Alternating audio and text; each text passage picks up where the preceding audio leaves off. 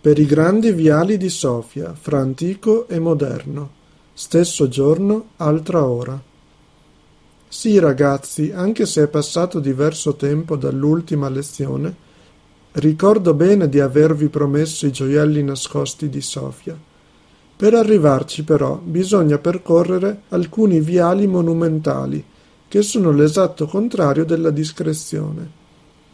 Per andare dalla chiesa Alexander Nevsky verso il cuore di Sofia, che di solito si identifica con il Boulevard Vitosha, l'equivalente sofiota della milanese via Monte Napoleone e della romana via Condotti, si può scegliere fra la piccola via Moscovska e il lungo e imponente Boulevard Tsar Osvoboditelь, il viale dello zar liberatore Alessandro II di Russia che nel 1878 liberò la Bulgaria dagli invasori ottomani.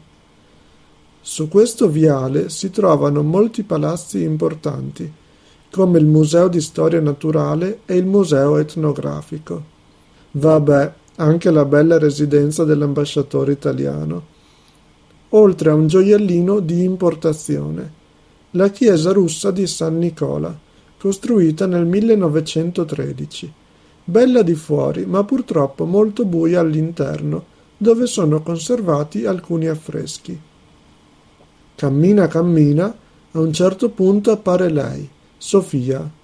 No, non è né la santa né la città né una bella donna, ma il monumento alla saggezza, Sofia in greco, che dal 2000 svetta su Plostad Sveta Nedelia, piazza Santa Domenica.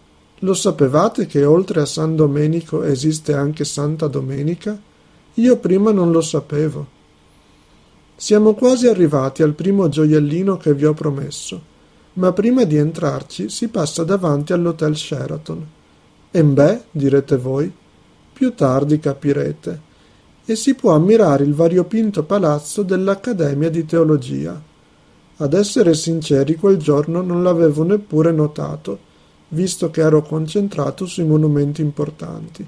L'ho visto quando sono tornato lì con i miei genitori. È ora di avvicinarsi a Sveta Nedelia. Prima la si guarda per bene da fuori, poi ci si raccoglie in silenzio e si entra.